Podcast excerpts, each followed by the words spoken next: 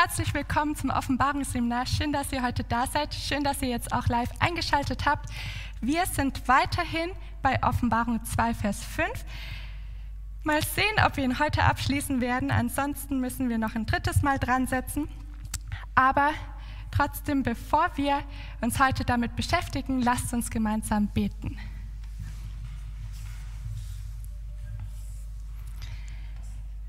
Lieber Vater im Himmel, wir kommen jetzt vor deinen Thron und wir widmen uns jetzt deinem Wort. Und das ist so eine große Ehre für uns. Herr, du bist es, der uns nachgeht, der für uns da ist. Und ich bitte dich, dass du uns das noch mehr ins Bewusstsein äh, gibst, dass wir auch zu dir kommen. Herr, wir haben es mit unserem Schöpfer zu tun. Wir haben es mit dem allmächtigen Gott, der über das ganze Universum herrscht, zu tun. Und ich danke dir, dass du trotzdem so großes Interesse an uns hast. Auch wenn wir uns auf ihr Wegen befinden, dann lässt du uns nicht los, sondern gehst uns nach und suchst uns. Und wenn wir heute davon hören werden, dass wir Buße tun sollen, dann bitte ich dich, dass du eben das auch in unserem Herzen bewirkst. Im Namen Jesus. Amen.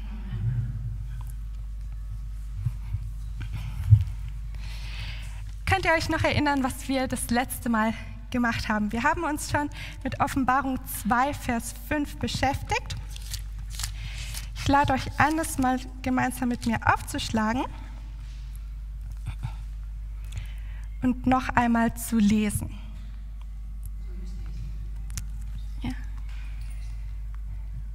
Offenbarung 2, Vers 5. So denke nun daran, wovon du abgefallen bist, und tue Buße und tue die ersten Werke. Wenn aber nicht, werde ich über dich kommen und deinen Leuchter wegstoßen und von seiner Stätte, wenn du nicht Buße tust. Dankeschön. Also wir haben uns das letzte Mal schon angeschaut, was es mit dem Bedenke auf sich hat, dass Gott uns hier etwas vor Augen führen möchte. Er möchte, dass wir nicht vergessen. Ähm, und dieses, wovon du gefallen bist, hat uns daran erinnert, wie Luzifer im Himmel von einem hohen Stand, von einer hohen Position sehr weit gefallen ist. Das passiert, wenn man sich von Gott abwendet, wenn man sich selbst erhöht. Wir haben auch gesehen, dass Jesus hier eine Gelegenheit nutzt, um eine schläfrige Gemeinde wieder aufzuwecken. Und heute wird es weitergehen, wo es heißt, in Vers 5, bedenke, wovon du gefallen bist und tue Buße und tue die ersten Werke. Und weil ich schon das letzte Mal gesagt hatte, der Vers ist sehr sehr ernst in seiner Sprache, möchte ich euch eine kurze Erfahrung erzählen. Ich bin letzte Woche Zug gefahren und Zugfahren kann ziemlich unterhaltsam sein. Da war ein Mann, also ich war in so einem, da gibt es immer diese Vierersitze und in dem Vierer neben mir saß ein Mann, der schon nach kurzer Zeit so auf seinem Sitz einschlief. Und der Zug fuhr weiter. Dann wacht er plötzlich auf, beugt sich zu mir rüber und sagt, sind wir schon in McMühl? Ich muss in McMühl raus, sind wir schon in McMühl? Und ich so, nein, nein, nein, alles gut, wir sind noch nicht in McMühl. Wann sind wir denn in McMühl? Und ich so, in zwei Stationen. Also gut, hat er sich wieder zurückgelehnt und ist wieder eingeschlafen. Und der Zug fährt weiter und weiter. Da kommt eine Durchsage, nächste Haltestation Möckmühl. Und ich so, oh, wow. Dann habe ich einen kurzen Blick ausgetauscht mit dem Mann, der ihm gegenüber saß. Und dieser Mann hat begriffen, jetzt müssen wir irgendwie handeln. Hat er die Zeitschrift genommen, die er gerade in der Hand hatte zu lesen, hat die zusammengefaltet und dem Schlafenden so ein bisschen auf die Hand geklopft aber es ist nichts passiert. Hat er nochmal fester geklopft, ist nichts passiert.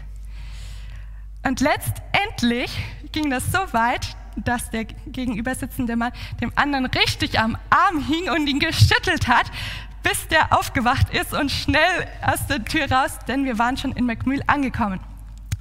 Was habe ich daraus gelernt aus dieser Beobachtung?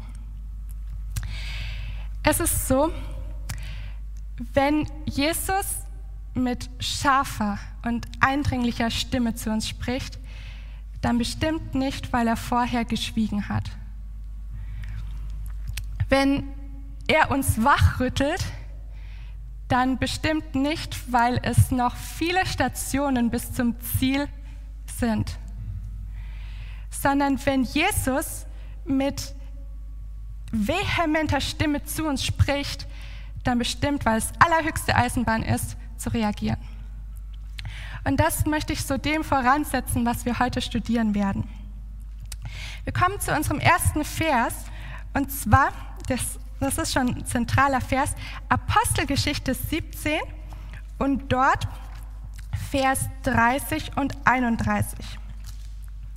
Wenn es darum geht, tue Buße, dann finden wir hier eine wichtige Aussage von Paulus. Apostelgeschichte 17, Verse 30 und 31.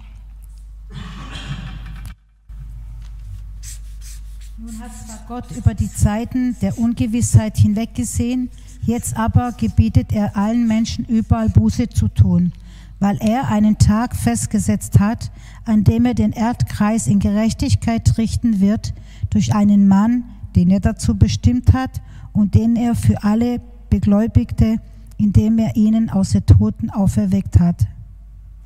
Dankeschön. Das, ist ein, oder das sind Verse, die können wir uns auch mal in der Bibel anstreichen. Denn hier heißt es, nun hat zwar Gott über die Zeiten der Unwissenheit hinweggesehen, jetzt aber gebietet er allen Menschen überall Buße zu tun. Buße zu tun. Und warum?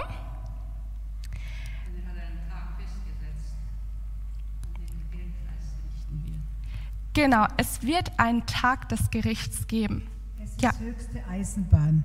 Ganz genau, es ist höchste Eisenbahn, Buße zu tun. Ja. Die Idee ist ja, ähm, die Buße ist deswegen, oder Gott erwartet Buße von Menschen, die das Evangelium gehört haben. Deswegen sagt er, er hat die Zeit der Unwissenheit übersehen. Aber jetzt, wo in der Apostelgeschichte das Evangelium sich in die ganze Welt ausbreiten soll, gebietet er auch allen Menschen überall Buße zu tun. Und da sieht man den Zusammenhang zwischen Evangelium und Buße. Solange das Evangelium nicht klar verstanden ist, erwartet Gott auch keine Buße, weil es wäre nur eine selbstgemachte Buße. Sie muss ja. aus dem Evangelium kommen. Ja, das ist wahr.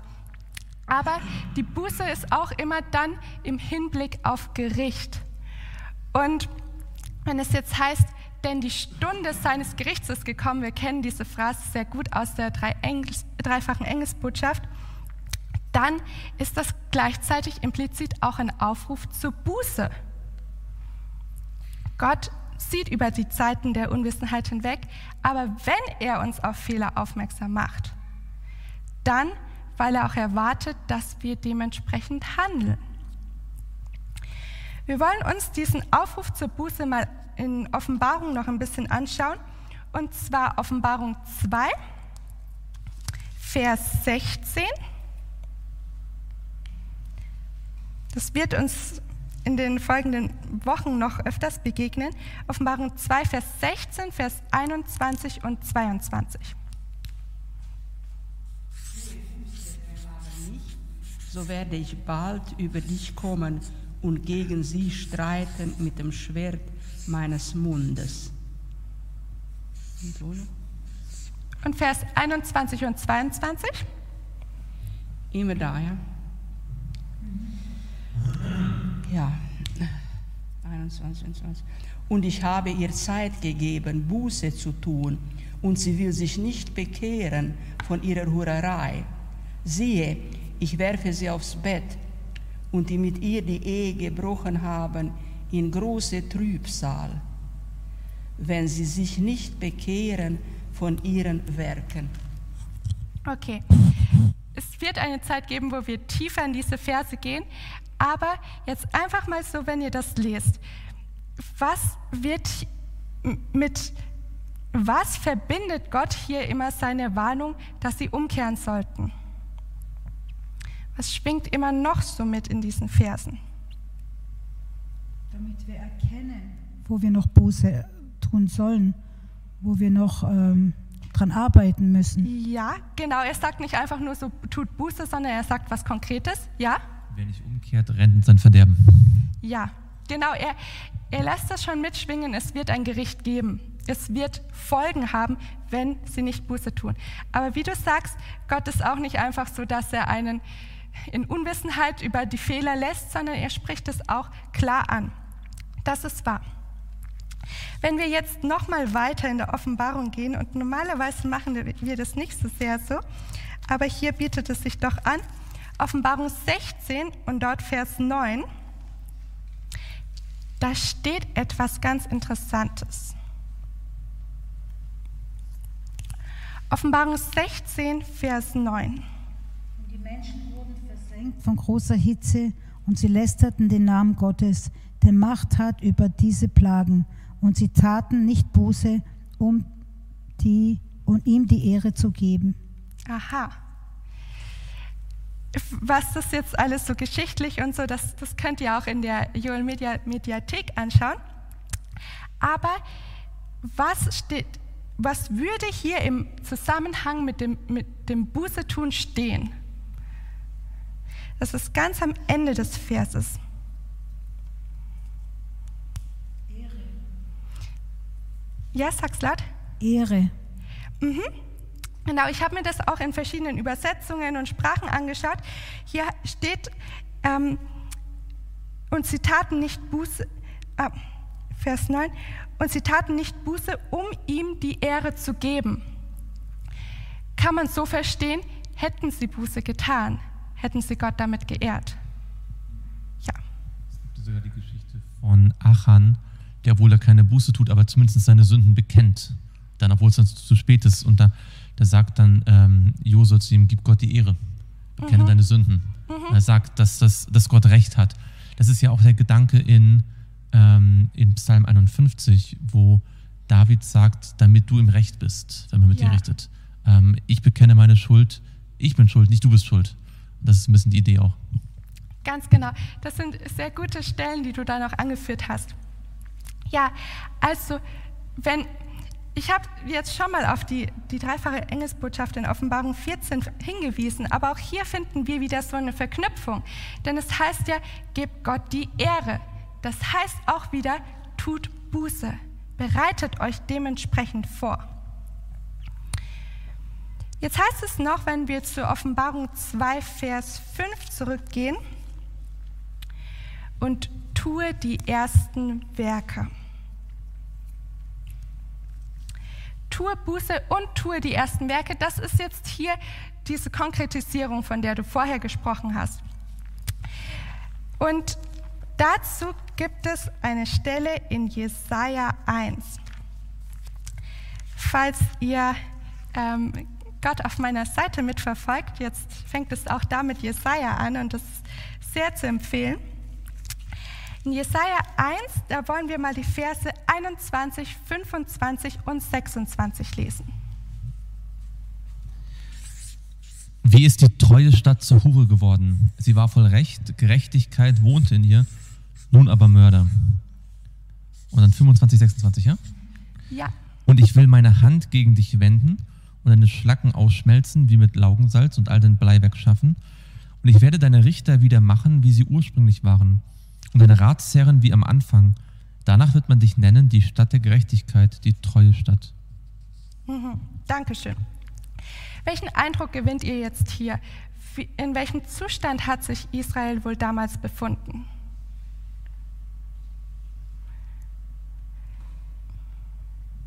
Abgrund.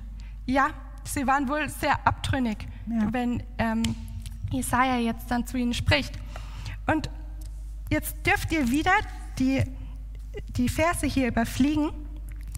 Gibt es irgendwo in dem Kapitel hier auch eine Stelle, wo sehr viel von Buße und Umkehr die Rede ist? Schaut mal, ob ihr das findet.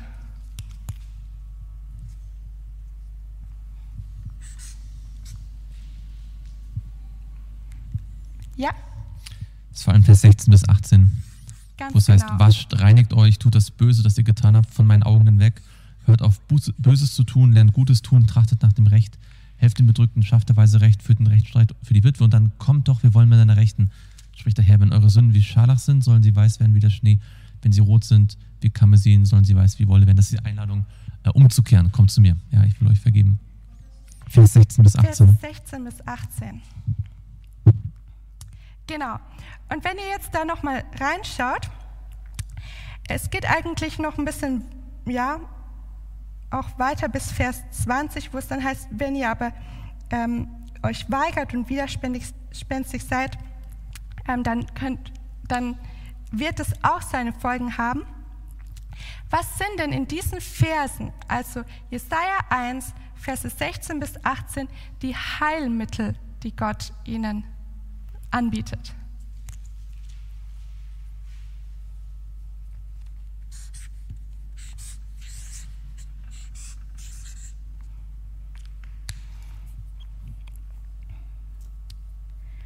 Es heißt, wascht, reinigt euch, tut das Böse, das ihr getan habt, von meinen Augen hinweg. Ja, Das ist letztendlich all das, was er sich wünscht. Aber das Heilmittel ist, zu ihm zu kommen. Denn ohne ihn wäre das alles gar nicht möglich.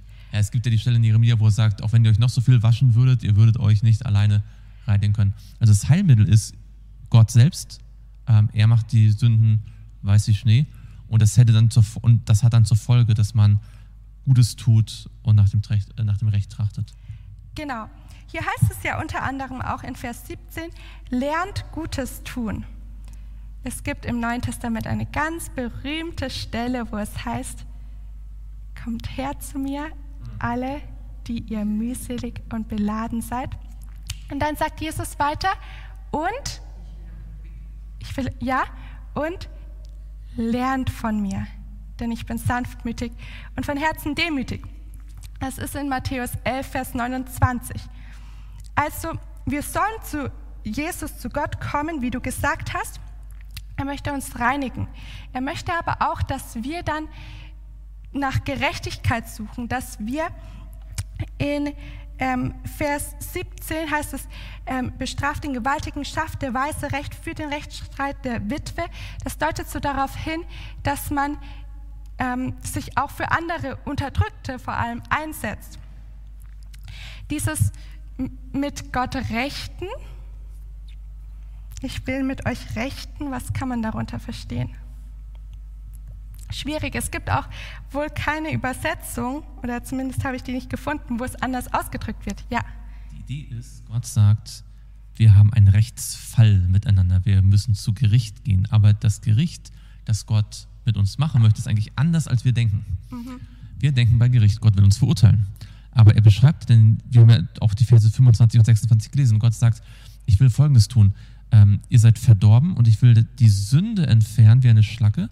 Das Böse will ich entfernen und das Übrige will ich heilen, sodass sie wiederhergestellt wird. Das Gericht Gottes will Sünde von Sünder trennen, sozusagen. Ähm, das ist das Gericht Gottes. Deswegen ähm, sagt er, kommt her. Wir wollen, weil er sozusagen im Gericht uns eigentlich freisprechen möchte. Genau. Das ist vielleicht noch ganz kurz. Dieses Wort Rechten, das kommt ja erstmals vor in 1. Mose 6, wo es heißt, dass der Heilige Geist an den, wo Gott sagt, ich werd, mein Geist soll nicht ewig mit den Menschen rechten. Ja? Es gibt ein Ende dessen, aber was der Geist gemacht hat, er hat sie versucht zu überzeugen, es gibt ein Gericht, ähm, aber wer an Gott glaubt, wird gerettet werden, wird zu den übrigen zählen, in dem Fall in der Arche dann. ja, ja. Sie.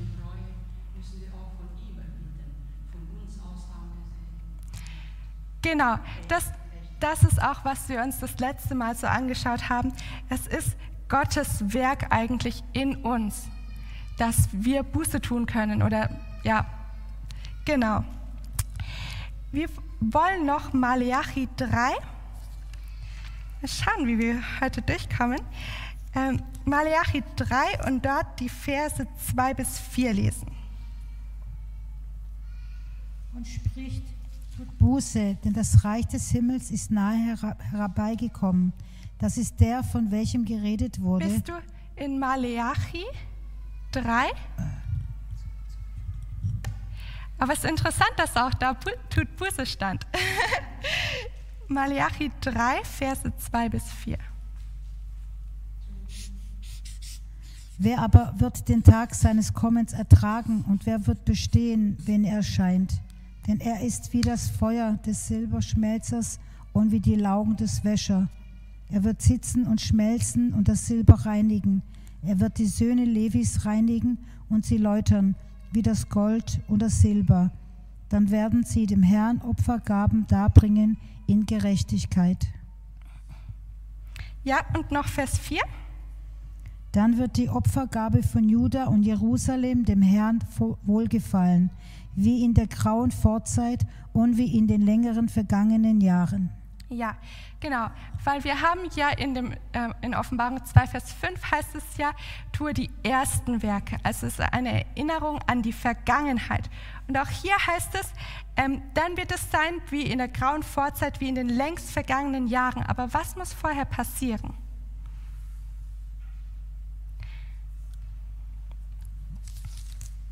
Eine Läuterung. Mhm. Und das ist die Idee, dass das Unreine weggeschmolzen wird. Im Feuer des Läuterers wird alles, was nicht hingehört, weggetan, damit das Edelmetall ganz rein ist. Ja. Das ist genau das, was eigentlich Jesaja auch in Jesaja 1 beschreibt. Ja, ich will euch schmelzen. Ähm, das Unreine weg, das Reine bleibt bestehen. Genau. Auch an anderen Stellen wird immer wieder dieses Bild von dem Schmelzen, von dem Läutern verwendet. Und hier setzt sich Jesus hin und reinigt den Menschen von der Schlacke der Sünde.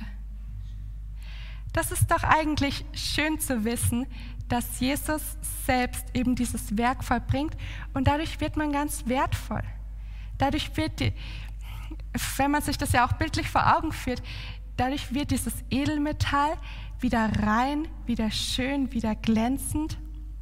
Man kann es in seiner ganzen Schönheit sehen. Ist ein bisschen auch wie ähm, wie es dann in dem ähm, Psalm 12, Vers 6 heißt, dass Gottes Wort so rein ist, wie, wie Silber im Feuer ähm, gereinigt. In Jeremia 6, Jeremia 6, Vers 29 und 30, da, ist es, da geht es eben auch um dieses Bild.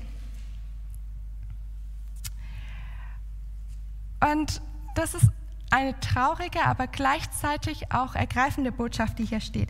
Ich lese mal Jeremia 6, Vers 29 und 30. Der Blasebalg schnaubt, vom Feuer ist das Blei verzehrt. Vergebens hat man geschmolzen und geschmolzen, die Bösen werden doch nicht ausgeschieden. Verworfenes Silber nennt man sie, weil der Herr sie verworfen hat. Es ist so, dieses vergeblich hat man geschmolzen und geschmolzen, das zeigt, dass jemand da, der sich wirklich dafür einsetzt, dass es doch rein wird. Ja? Wer ist das? Jesus. Jesus versucht an jedem Menschen die Sünde auszurotten. Der Heilige Geist wirkt auch da. Aber es ist halt auch so, das muss man ähm, traurigerweise sagen, wenn wir nicht wollen, dann kann Jesus uns auch nicht von der Sünde reinigen. Wie, wie reinigt denn ähm, Gott unsere Herzen? Und dazu finden wir einen schönen Vers in Apostelgeschichte 15, Vers 9.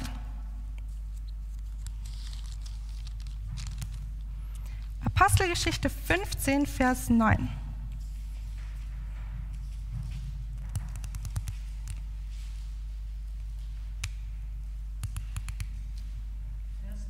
Ja. Und er konnte drei Tage lang nicht sehen und aß nicht und trank nicht. Apostelgeschichte 15 und dort 15 und Vers 9.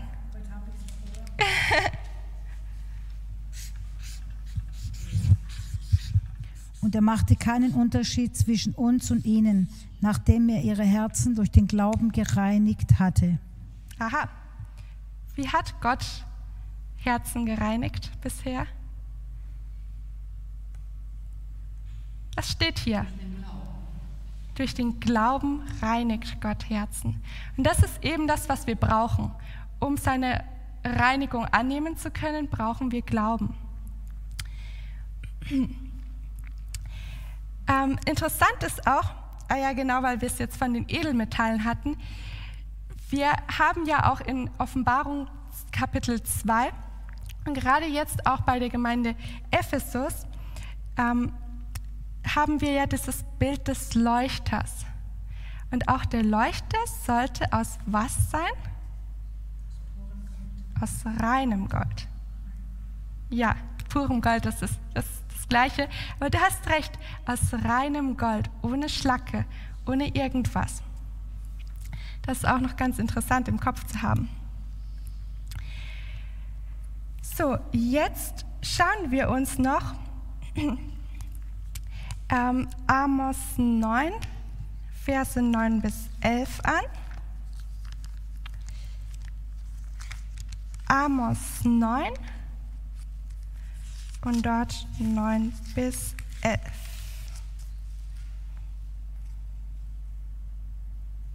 Mhm. Da ist jetzt ein anderes Bild, aber vom Gedanken her ist es auch ähnlich. Amos 9 und dort Vers 9 bis 11. Denn siehe, ich lasse das Haus Israel durch alle Heidenvölker sichten, wie Getreide mit einem Sieb gesichtet wird, und es soll nicht ein Körnlein auf die Erde fallen. Durch Schwert sollten alle Sünder meines Volkes sterben, die sagen, kein Unglück wird uns erreichen noch überfallen. An jedem Tag will ich sie zerfallene Hütten Davids wieder aufrichten und ihre Risse vermauern und ihre Trümmer wiederherstellen und sie wieder bauen wie an den Tagen der Vorzeit. Wie in den Tagen der Vorzeit, ja? Gott stellt etwas wieder her. Das ist so der Gedanke dahinter. Wenn er auch sagt, tut die ersten Werke, dann möchte er den Zustand von dieser, ja, wohl abgefallenen Gemeinde von früher wiederherstellen. Er möchte es wieder gut machen. Und ganz ehrlich, ähm, wenn ich immer so über diesen Gedanken mit dem, ähm, dass Gott das Gute von dem Bösen trennt, nachdenke, an, da bin ich einmal an einem Getreidefeld vorbeigegangen und habe gesagt, Herr, ich danke dir. Ich danke dir, denn Deine Schnitter werden mit Sicheln arbeiten. Ich weiß nicht, ob ihr das schon mal gesehen habt. Wenn ein Mähdrescher übers Getreidefeld fährt, da gibt es immer Stoppeln, die noch irgendwo am Rand übrig stehen, die er übergangen hat, die er vergessen hat. Aber Gott übersieht nicht das Gute. Gott weiß genau zu trennen zwischen dem, was gut und richtig ist und dem, was böse ist. Gott arbeitet sehr sorgfältig an uns. Und es ist auch so, wenn wir merken, ah, Gott schickt uns durch Prüfungen hindurch, dass wir von Sünde befreit werden, dann tut er uns nicht unnötiges Leid an. Manchmal ist es unangenehm, ja. Das, das kann ich aus eigener Erfahrung sagen. Aber es ist nicht mehr als nötig wäre, dass wir wie dieses geläuterte Gold ähm, daraus hervorgehen können. In Apostelgeschichte 15, wenn wir da nochmal drauf zurückgehen, dann lesen wir dort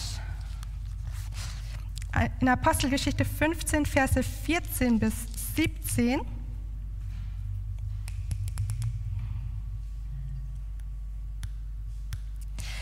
Ah, okay. Das sind sehr lange Verse.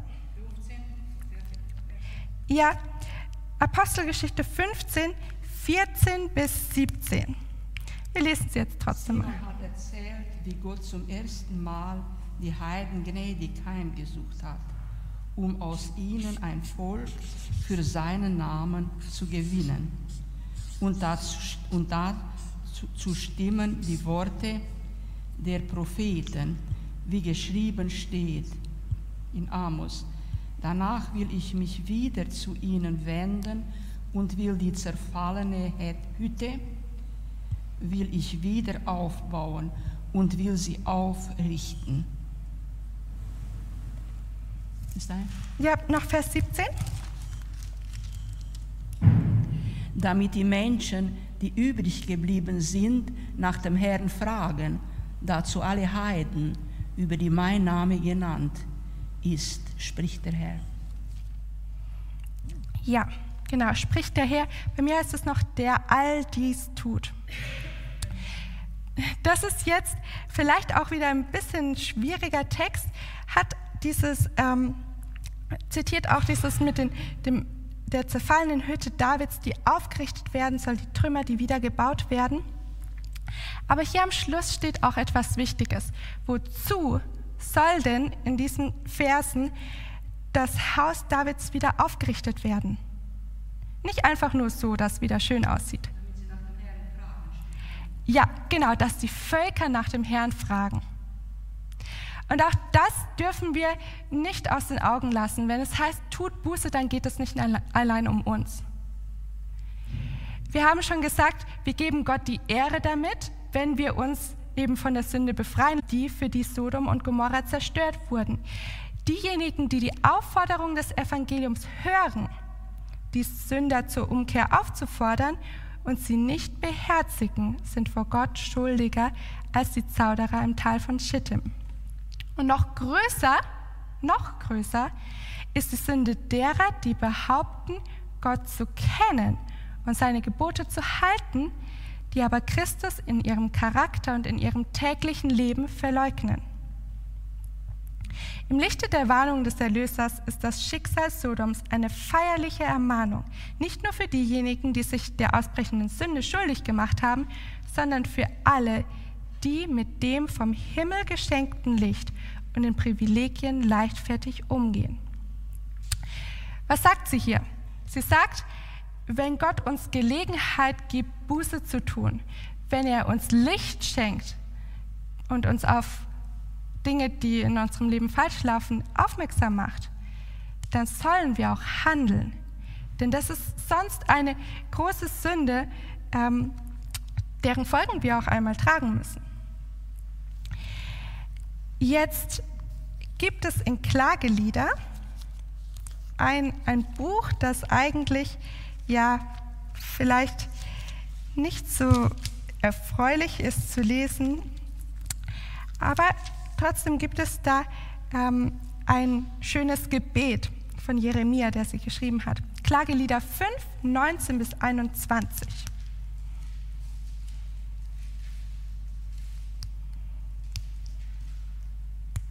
O du Herr, thronst in Ewigkeit, dein Thron besteht von Geschlecht zu Geschlecht.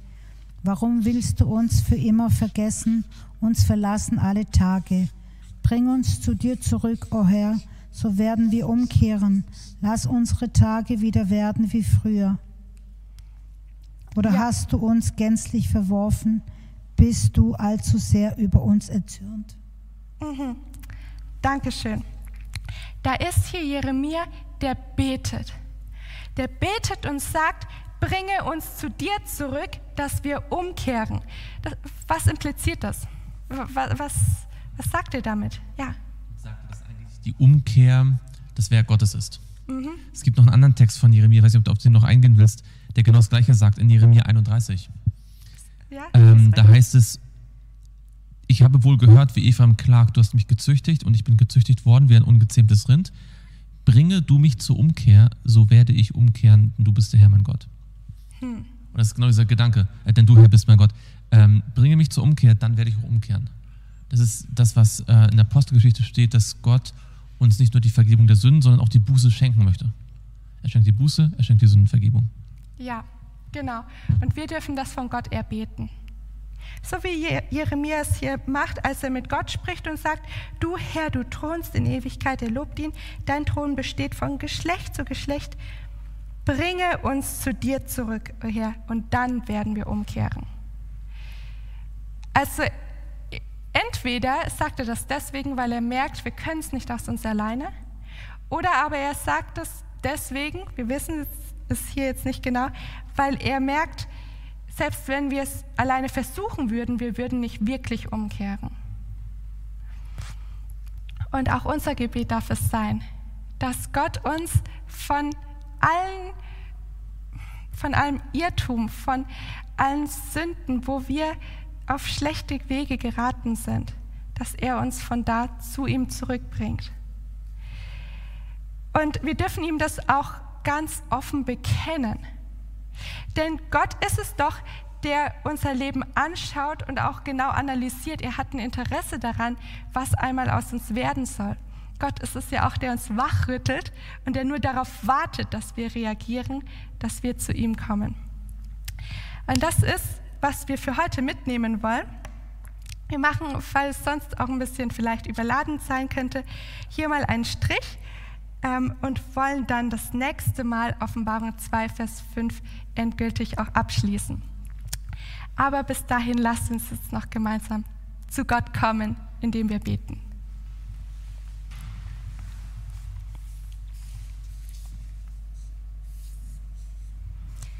Lieber Vater im Himmel, wir haben erkannt, dass wir Buße brauchen und dass wir sie von dir bekommen können.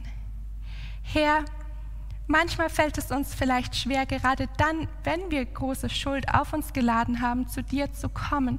Aber du wartest doch nur mit offenen Armen auf uns.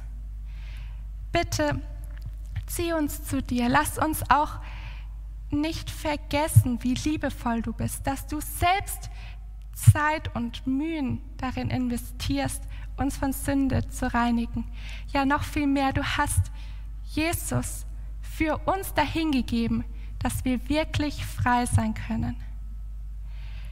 Vater, ich bitte dich, dass egal welche Schuld, egal welche Sündenlast jetzt noch auf uns ruht, dass du sie von uns wegnimmst. Lass uns völlig mit dir versöhnt sein. Lass uns freudig deinem Gericht entgegensehen, wenn die Sünde ganz vernichtet wird und wir auch gar keine Sünde mehr tun können. Herr, bitte, dann lass uns auf deiner Seite sein an diesem Tag. Ich danke dir, dass du schon ein gutes Werk in uns begonnen hast und dass du es auch zur Vollendung bringen wirst. Im Namen Jesus. Amen.